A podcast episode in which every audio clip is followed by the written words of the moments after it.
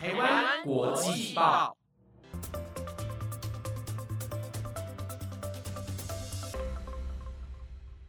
Hello，听众朋友们，大家好，欢迎收听台湾国际报专题留学派，我是主持人燕珍。那在好几周前呢，我们有邀请到 Roro 来到节目，跟我们分享他在国际青年大使的一些经验，还有他去就读旧金山的语言学校得到的一些收获。他其实有很多国际交流的相关经验，所以这一周呢，我们又邀请到。Roro 来到我们节目，跟我们分享他去各个地方当国际志工的一些心得，不管是斯里兰卡、斐济、柬埔寨、菲律宾等等，他去了好多地方。那我们废话不多说，掌声欢迎 Roro！嗨，大家，又是我。我相信上次 Roro 来到节目应该是几周前了，所以我怕听众朋友可能没有跟到前面的资讯，所以你再重新跟大家做个自我介绍吧。嗨，我叫李若坦，我目前是世新公共关系暨广告学系大四的应届毕业生。在读大学期间，我参与了蛮多校内外的国际活动，也收获很多。其中就是我有去四个国家担任国际志工，我觉得算是蛮特别的体验。跟其他国际经验比较不一样的是，国际志工是一个更深入当地的体验，这样。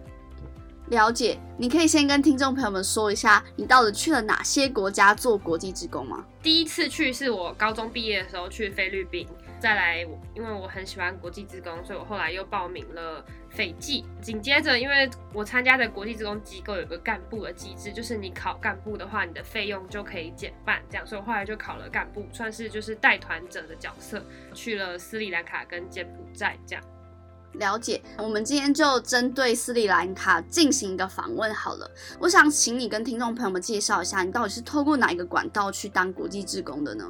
嗯，我报名的是 YMCA 的计划，大家应该都有听过 YMCA。YMCA 一直都有在做这个国际志工的活动。当然，其他组织的话，像是有一些学校有国际志工社，或是呃 ISA 也有在做国际志工，或是以利啊，有很多机构都有在做国际志工。哦，还有维克，然后有分成是个人的或是团体的。像 YMCA 我参加的就是团体的。当初会找到 YMCA 是因为我觉得他们的体系是很完善的，做了很多年。城市跟时间的选择也很多，我也觉得 YMCA 是蛮不错的，很推荐大家去参加 YMCA 的国际职工。现在因为疫情的关系，他们是开国内职工，去一些台湾的城市做国内职工。之后疫情趋缓，应该就会再开放国际职工的申请，这样。了解，因为不知道听众朋友们还记不记得，在好几周前，我们一样有邀请一家来到节目，跟我们分享说他去 ISEC 当干部之后，到尼泊尔当国际志工的一些经验。所以今天 Roro 提到说，他透过 YMCA，尤其是可能考了干部之后，他的费用可以减半。所以如果对国际志工有兴趣的，大家也可以不妨利用这两个管道来进行申请。那下一个问题是，就想询问你说到斯里兰卡当国际职工到底做了哪些事啊？嗯，我们是去斯里兰卡，总共是十天，我记得也是十天。我们也是一样有志工服务跟交流参访。的部分，交流参访的话，就是我们会去做观光，这样。志工服务的话，就是我们很特别，是因为 YMCA 是一个国际的组织，所以不管去哪一个国家做志工，都会有当地的人跟你一起做志工，就是当地 YMCA 的志工跟你一起在那个城市服务。你们会一起在，像我们有去一个小学，教里面的学生英文啊，或是教他们画画、折纸飞机，就是一些很简单的游戏，陪他们互动，这样，还会教他们简单的中文，我们教他们写书法，这样，就是。这是教学的部分，自工的部分。同时，我们也会协助当地做一些基础的工程。YMC 很强调的一个点是。你不只是在那边做做完志工十天就没了，你可能是带给当地人一个做志工的程序，就是你可以让影响当地的人未来可以再延续你这个服务。像我们当初是在学校里面种树，那个树后面就会长大嘛，就变很大棵的椰子树这样。就是你可能建立了这个体系之后，当地人就更怎么知道要更怎么服务这个学校。所以主要是一个体系的建立，不只是你在十天内做的事，可能是未来你可以在这十天内延续到以后的影响力。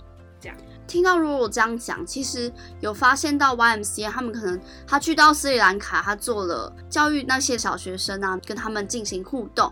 不止这十天，他们想要延续影响力，包含做工程啊、然后种树啊等等。其实我相信这一些听起来小小的举动，对斯里兰卡来说是一个很大的影响力。借此你也可以去到那个国家，是真正体验到当地的文化，一个很好的机会。那下一个问题是。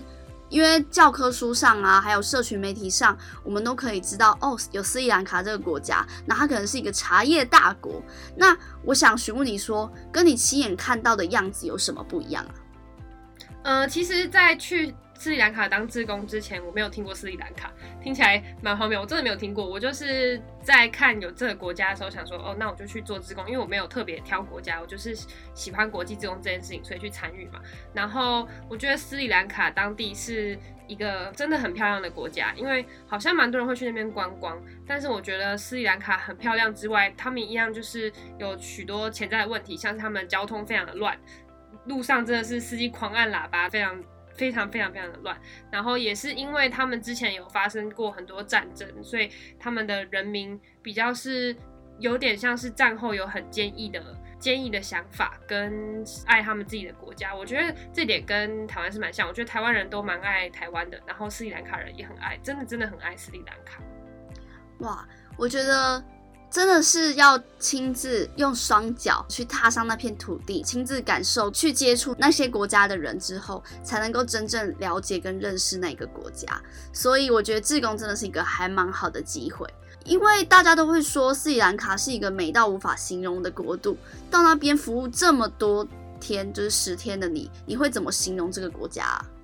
我觉得它也是一个很多元的国家，有很多文化跟历史背景。像是我们那时候在做工程的时候，其实有扫地嘛，我没有扫到那个地方，在那地方扫到是之前的手榴弹已经发霉了，就是那种手榴弹残骸是发霉的。地区的墙壁上也有一些弹孔，就是它以前是一个经历战争，其实是近几年、近二十年吧，十几二十年才完全独立脱离战争的国家。当然在前几周的节目中，我也有听到说，就是斯里兰卡最近的状况又不是很好，然后又发生一些国际新闻，大家可以去听前几周的节目。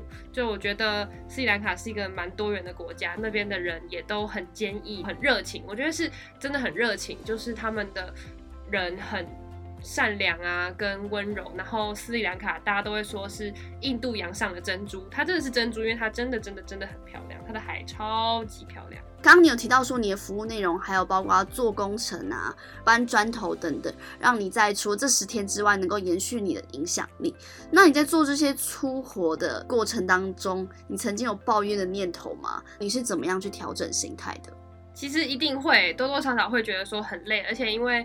呃，斯里兰卡很热，但你在当地做志工的时候是没有冷气，然后有些状况下你甚至是洗不到热水澡，就会有各种各式各样的经历。我觉得是你在台湾通常是不会发生的。调整心态的部分，因为去 YMC 的志工是大家一起的，所以有三十几个人会在你的团体里面，会觉得大家一起完成这件事情是很棒的，会。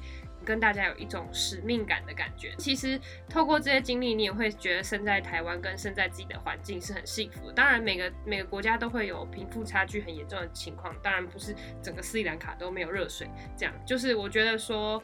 你在那个环境里面，你可以更体会到自己身处的环境是很幸福的。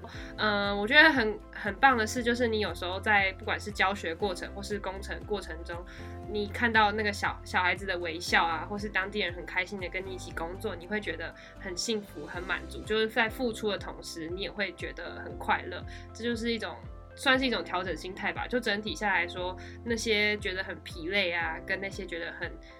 累、抱怨那些东西都会烟消云散，在你觉得感受到那个真正的踏实的快乐之后。了解，谢谢若若的分享，而且跟大家说了很励志的话。那我们最后一题呢，是想询问你说，因为我相信刚刚我听你说国际职工真的带给你不少感动。那你去过这么多国家服务，同时疫情也肆虐了我们很多年，那你是如何去燃烧这份热情，然后持续帮助更多的人？我觉得疫情真的是有蛮多年的，在这些年里面，我会去分享一些我以前的经验。我觉得透过分享可以让更多人更认识个这个事件。现在社群媒体很发达嘛，不管是 Podcast 还是可能是其他平台，你都可以在上面看到国际上正在发生一些事情，或是一些其他人曾经有的经验。所以我会希望自己可以持续去分享这份热情，大家可以理解到这个世界上的各式各样的样子，了解，因为其实 Roro 在大学的时候啊，他也不断会在语言中心去分享他交流的一些经验，不管是志工、青年大使、去捷克交换，或是参加了什么样国际的活动，他都会很持续的去跟大家进行分享。然后我觉得他今天来到我们节目呢，也是在持续燃烧他这份热情跟影响力，希望能够帮助更多的人。所以真的很感谢 Roro 愿意来到我们节目分享，相信听众朋友们在这过程当中应该都获益良多。